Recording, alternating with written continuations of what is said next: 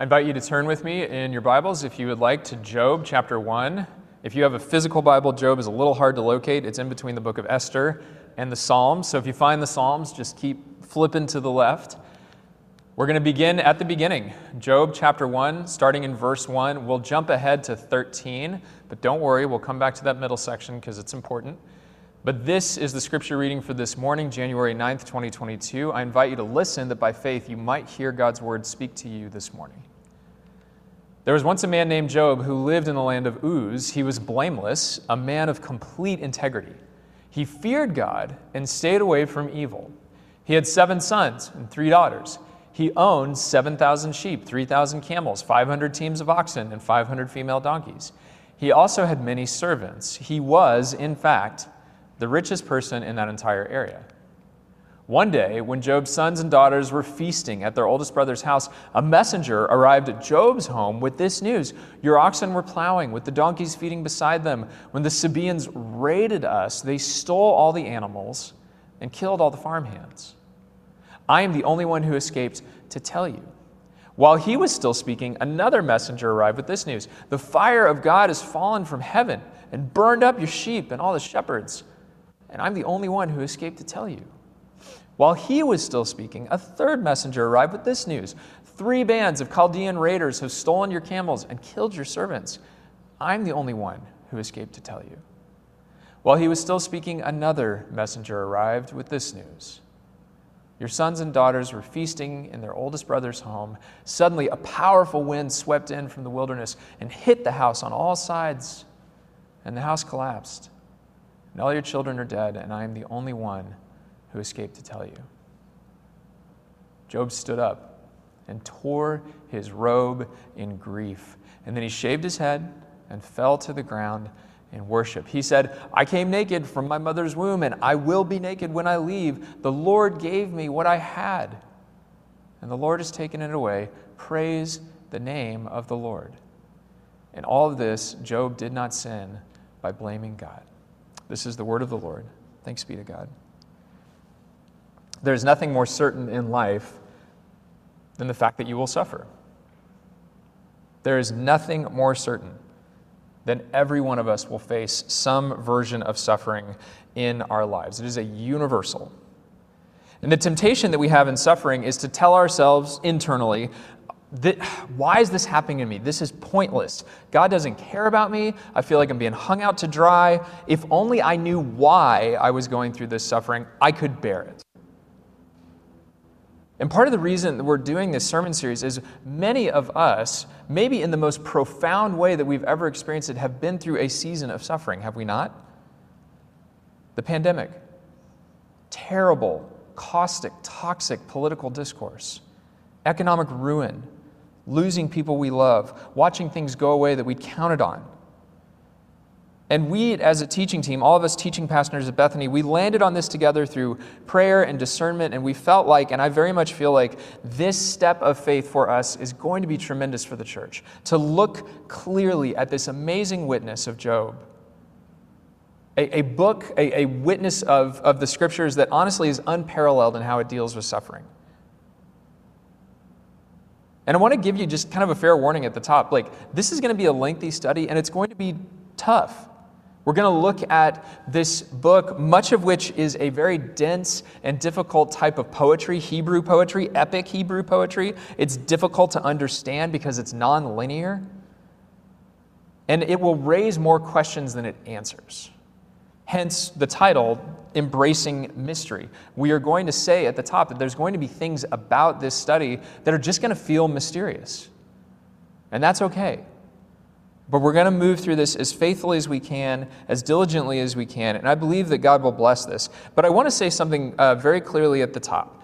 I talked to a couple people this week who shared with me when I told them about what we were teaching on. They shared with me, you know, I know Job is a book largely about suffering. I've heard about that. I, I don't think I've gone through a lot of suffering in my life.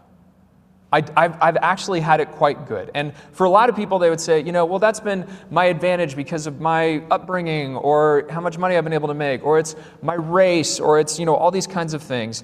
There are folks who have come to this study earnestly and said, I just don't think I've had a lot of suffering compared to other people. And I get that, but I want to address that at the top.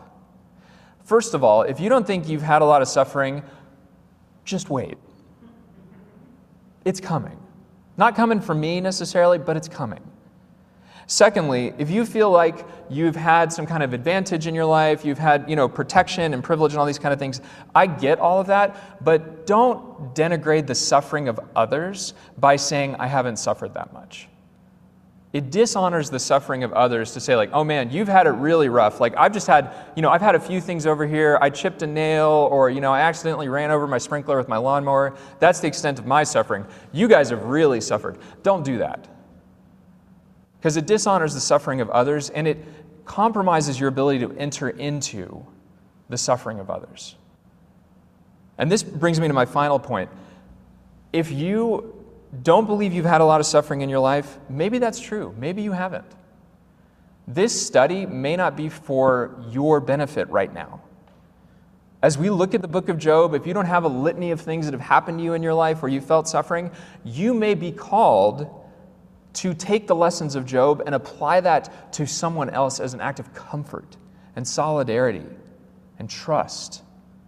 Just because you don't feel like you've been through a lot of suffering doesn't mean you can't comfort others. That may very well be what God has for us. So, I want to give you the outline for our study today now that we've kind of had those preliminary things. It's going to go like this We're going to talk about who is Job, who is this man, what is this book about? Kind of a 30,000 foot overview of some of the major themes. And then we're going to talk about the three burdens of Job that I believe are themes that we're going to come back to throughout the text. Who is Job? What is this book about? And the three burdens that Job faces. First, let's talk about who is Job. Go back uh, to your Bibles and open up and look at verse Job 1, verse 1 with me. Let's start at the beginning. What do we know about Job? Just based on the text right here, we know that Job's name was Job, a man named Job. We know that he lived in a land called Uz, and this is really interesting. In the second half of verse 1, he was blameless, a man of complete integrity. The Bible doesn't say that about a lot of people. The Bible doesn't assign such a, a lofty title to someone, especially not at the introduction. That is a rare bird. So he was blameless, a man of complete integrity. And it goes on at the very end of verse 1 he feared God and stayed away from evil. That's still good practice today, is it not? Like, live in honoring relationship toward God and stay away from evil. If my kids do that, like, I'll be a pretty happy parent, right? Here's what we know about Job. It continues, verse 2. He was wealthy, not just in the monetary sense. He was wealthy, verse 2, because he had seven sons and three daughters. In the ancient Near East, having children was a sign of God's favor and God's blessing upon you. We talked about this when we talked about uh, the Advent story this past year. Seven sons and three daughters. So everybody who's reading this in the ancient Near East is going like, this guy's doing good. He's got 10 kids. That's great. And then it goes on in verse 3 he owned 7,000 sheep, 3,000 camels, 500 teams of oxen, 500 female donkeys, a partridge and a pear tree. He had tremendous wealth. And the historical context will help explain why. You might be hearing all these numbers of cattle and going like, that is a lot of manure and that is a lot of work. But in this day, in the day that many scholars believe Job was alive and that Job existed, that to have livestock was basically like having every stock option that your company could offer you. It was like having an investment from 1995 in a little company in someone's garage called Amazon. It was a wealth upon wealth upon wealth for Job. And the time frame in which this is happening, most scholars believe, is the time of Abraham, just after Abraham. It's called the time of the patriarchs in the Old Testament. And so, what do we know about that time period? This is really interesting stuff. In that time, there was no kind of established hierarchy, kingship, nation of Israel in form just yet. There were the people of Israel. Remember, God came to Abraham and said, I want you to be the father of many nations. You will have as many children as there are sand on the seashore. This is the beginning of the call of God's people. But God's people were still kind of an amorphous entity at this point. Abraham was a nomadic shepherd, he was tending to livestock, a lot like what Job was doing. Many scholars believe he came from a pagan lifestyle. Abraham didn't just get born into the faith. He was encountered by God encountered him, brought him into faith in himself. And this is a really important point for me to make that we'll come back to because I believe that the faith of Job, this faith in Yahweh, he feared God, Yahweh, this is a new thing for the people of Israel. This is not unlike when you first started your dating relationship with your spouse. Look at these two young people. Can you believe this? This is from 2006 when Jill and I were still living in Tacoma, Washington. And I mean, geez, like Jill doesn't look like she's aged a day, right? Like, come on. I don't know who this young fella is here on the left. This is the early days of our dating relationship. I used to carry this picture around in my Bible and I would look at it, right? Like, this is what you do when you first come into a relationship with someone that you love. You think about them. You, you text them probably way too much. You discover emojis that you never knew existed to send them to them. You are thinking about them all the time. You are enamored of them. But what have you not done yet early on in your dating relationship? You have not had hard discussions necessarily. You've not had to get to know their family and go, What in the world? You've not had these hefty, weighty things happen yet. And I guarantee you, unless you got involved in your dating relationship in an extraordinary way, I guarantee you, you have not yet been through suffering early on in your dating relationship. This is the stage of the relationship between God and the people of Israel the people don't yet know God that well yet. And they certainly haven't suffered with God yet.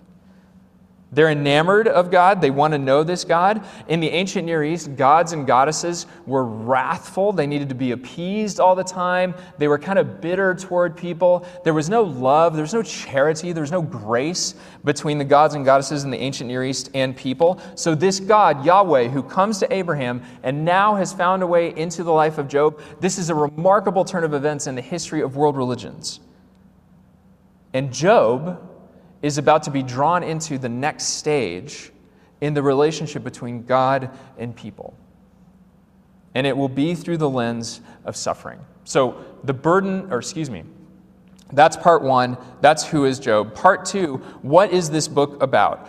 You've already heard me say this. It's about suffering. That's the major theme. It's the through line that we're going to come back to because it's most relatable especially the latter half of the text that I read for us just a moment ago, it is blow by blow awful.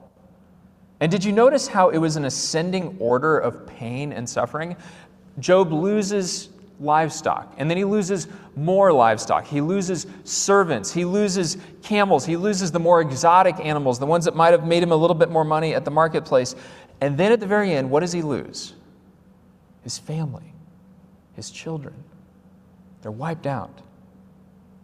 And this is where I believe the practice of lament is so important. And we've talked about this as a church. Our racial justice and reconciliation team has really been helping us have a broader conversation around lament. One of the things the church is called to do and to be is to look at the suffering of the world and not do this. We look at the suffering of the world, the pain, that is endured. Not just in racism, and then that's certainly true, but the pain of the poor and the marginalized and the voiceless. I don't know about y'all, but it's a discipline for me when I read a terrible headline about something happening in Afghanistan. I just I want to stop and I want to lament that that country continues to experience such turmoil. It is a discipline for me not to move on to the next article, but to sit with it and to read and to sit in the pain that people are experiencing around the world. This is part of what it means to follow Jesus Christ faithfully is to sit with and to lament that which is evil and awful and wrong around us. So, Job is going to teach us this because there's going to be more awful stuff coming. And we're just going to have to sit with it. There's not going to be a nice little bow on it. We're not going to have pat answers. We'll get into this a little bit when we talk about one of the burdens of Job. But this is the pathway that God shows us through suffering. In that suffering can be terrible, we can be honest about that, but we are also called to learn from it and not rush past it. Job is also about other things. It's not just about suffering. I talked a moment ago about these lengthy dialogues, this beautiful but dense prose, Hebrew poetry. It's, it's tough, but it's really good. Job is also about how to deal with bad advice. Job has a series of dialogues with his friends, and the dialogue with his friends starts great. Maybe you've experienced this, and it just gets worse and worse and worse. They just give him worse and worse advice. So, part of what Job is about is how to discern truth.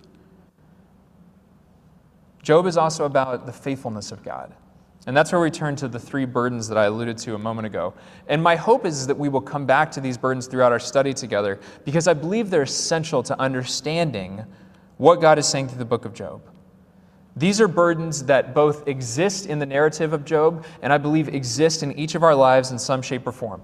I'm giving you three choices today. You don't have to choose any of them, but I believe one of them or maybe multiple will land in your life in a particular way, and I will encourage you to ponder these.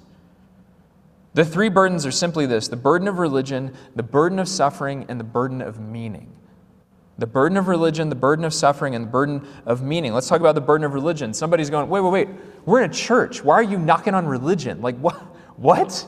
Isn't that your employment, dude? Like, this is a religious thing, right? I mean religion in the pejorative sense of the word, in the negative sense of the word, in the sense of empty fidelity, in the sense of lip service, in the sense of a hollow shell that people's faith can become.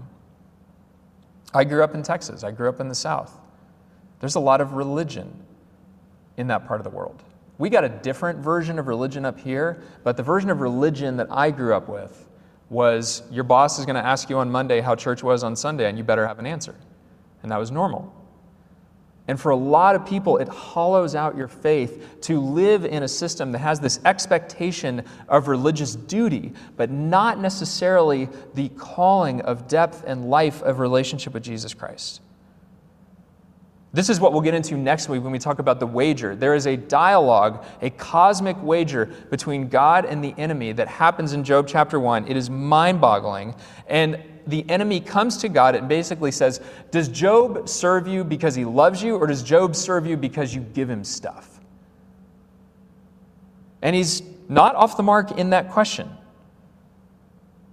God, it seems like Job just serves you because you're nice to him, because you've blessed him. Look at all his cattle, look at all of his kids, look at all of his stuff. Take that stuff away, and he will curse you to your face. That's what the enemy says to God.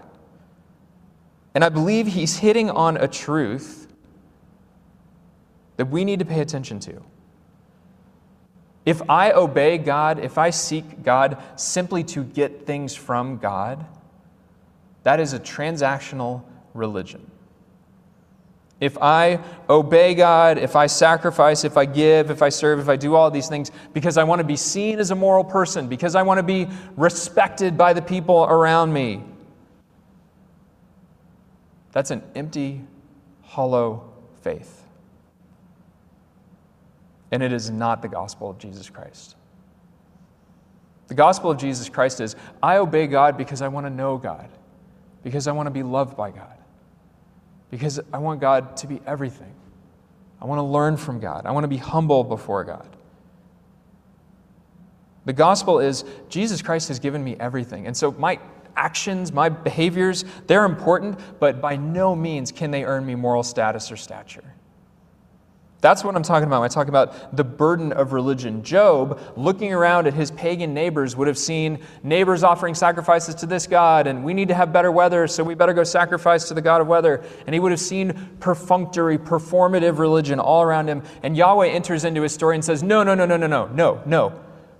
I got something better for you. You don't want that. What you want is me. Now, if this is a burden that you struggle with, let me just give you a couple of heads up. If you struggle with this burden of religion, you have an earn everything mentality. You got to earn everything. You hate, and I don't use the word hate lightly, you hate to receive help from other people. You hate it because you feel like you owe them. They got to pull on you now. They can, they can ask something of you now. You struggle with grace, with forgiveness, with somebody saying to you, Yeah, it's no big deal. I'm just happy to help you out. And you go, No, no, no. I got to make it up to you. I, here, here's a Starbucks card. Like, here, take it. If you struggle with the burden of religion, you are harsh toward others and toward yourself when you encounter grace. The second burden I want to talk about is the burden of suffering. And it is a real burden. And you have my word. As we go throughout this study, as we talk about suffering, we will not give pat answers about it.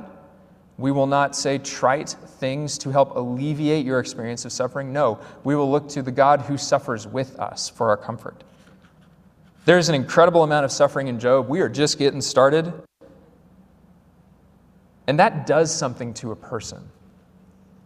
Think about the people you know who've suffered a ton. Think about chapters of your own life when you've been through suffering. It does something to you, it shreds your hope.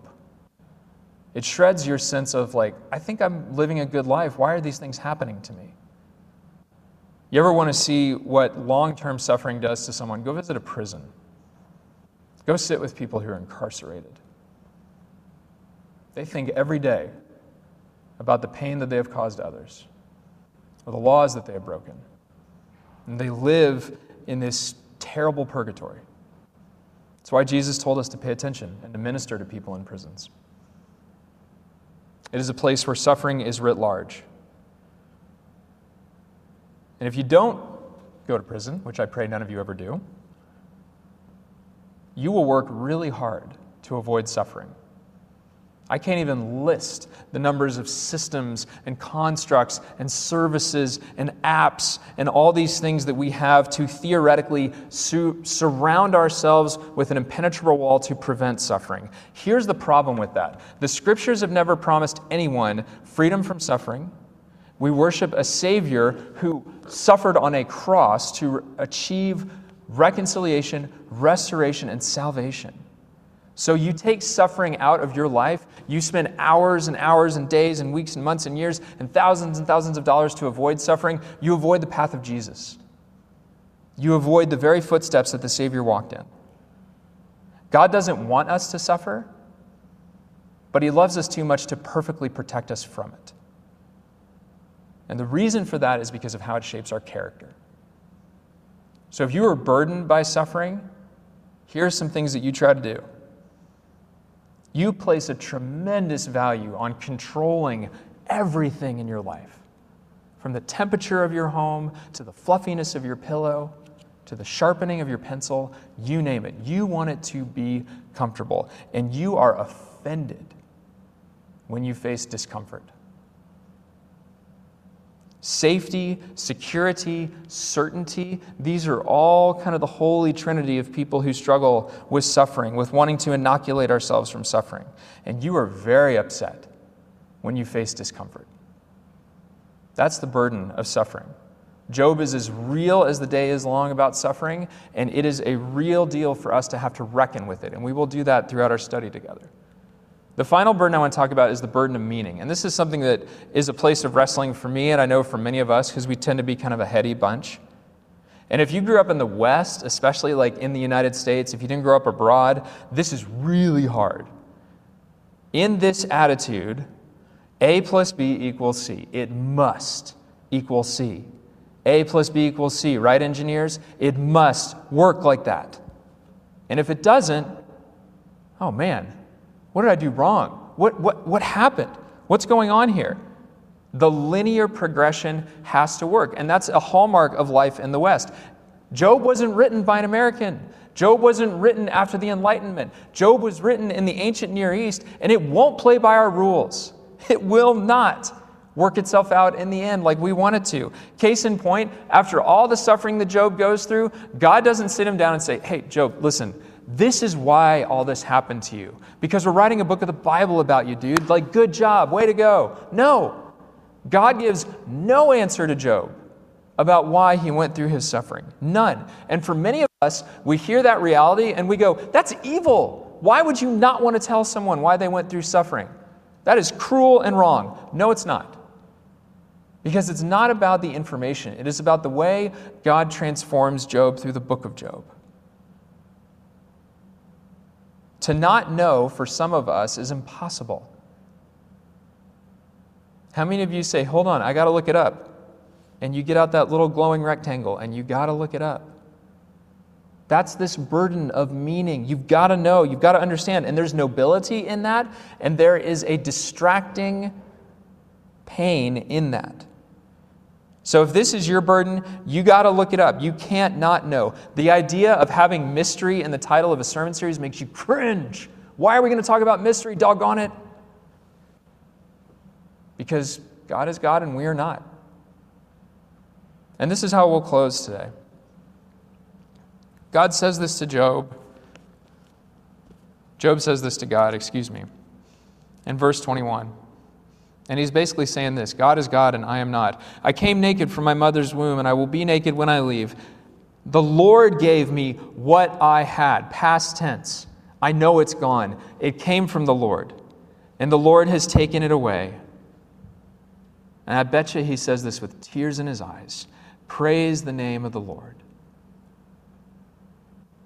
To be a person of character and of deep faith means that in the midst of your suffering, in the midst of unimaginable pain, like what Job went through, you don't take your eye off the ball. You know that God is with you. You know that He is the source of your blessing. You know that everything is a gift from Him. And it is not easy to remember that, friends. But this is the incredible witness of the book of Job, and this is what we will dive into in the weeks ahead. Is he desires God desires to lift these burdens off of us, the burdens of suffering, the burdens of, of meaning, the burden of religion. He doesn't want you to live with those burdens, and he will not let Job live with those burdens, and he will not let us live with those burdens. But will those burdens be instructive? Oh yeah. You better believe it because he desires to form the kind of character in you and in me that we could never have come up with for ourselves.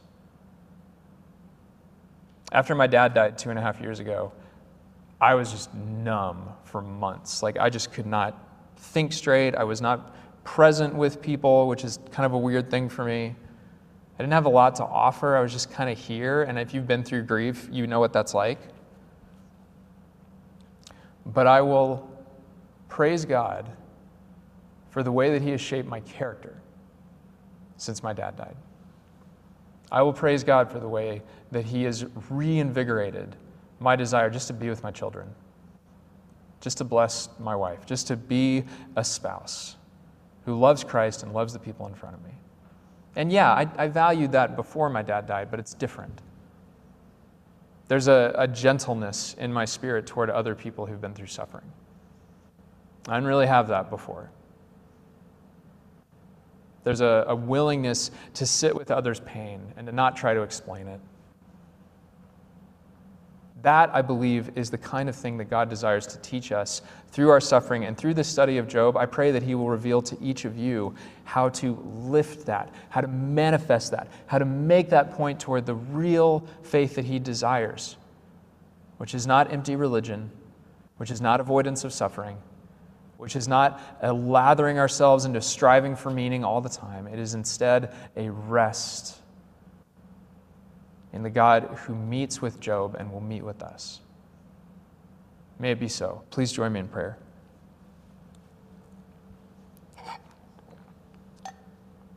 Jesus, thank you for the opportunity to be in your word. And I pray that what was spoken just now that is of you would be good for your people would be very nourishment for our souls. And I pray that what is not of you, anything that I may have said out of arrogance or whatever, that it would be quickly forgotten.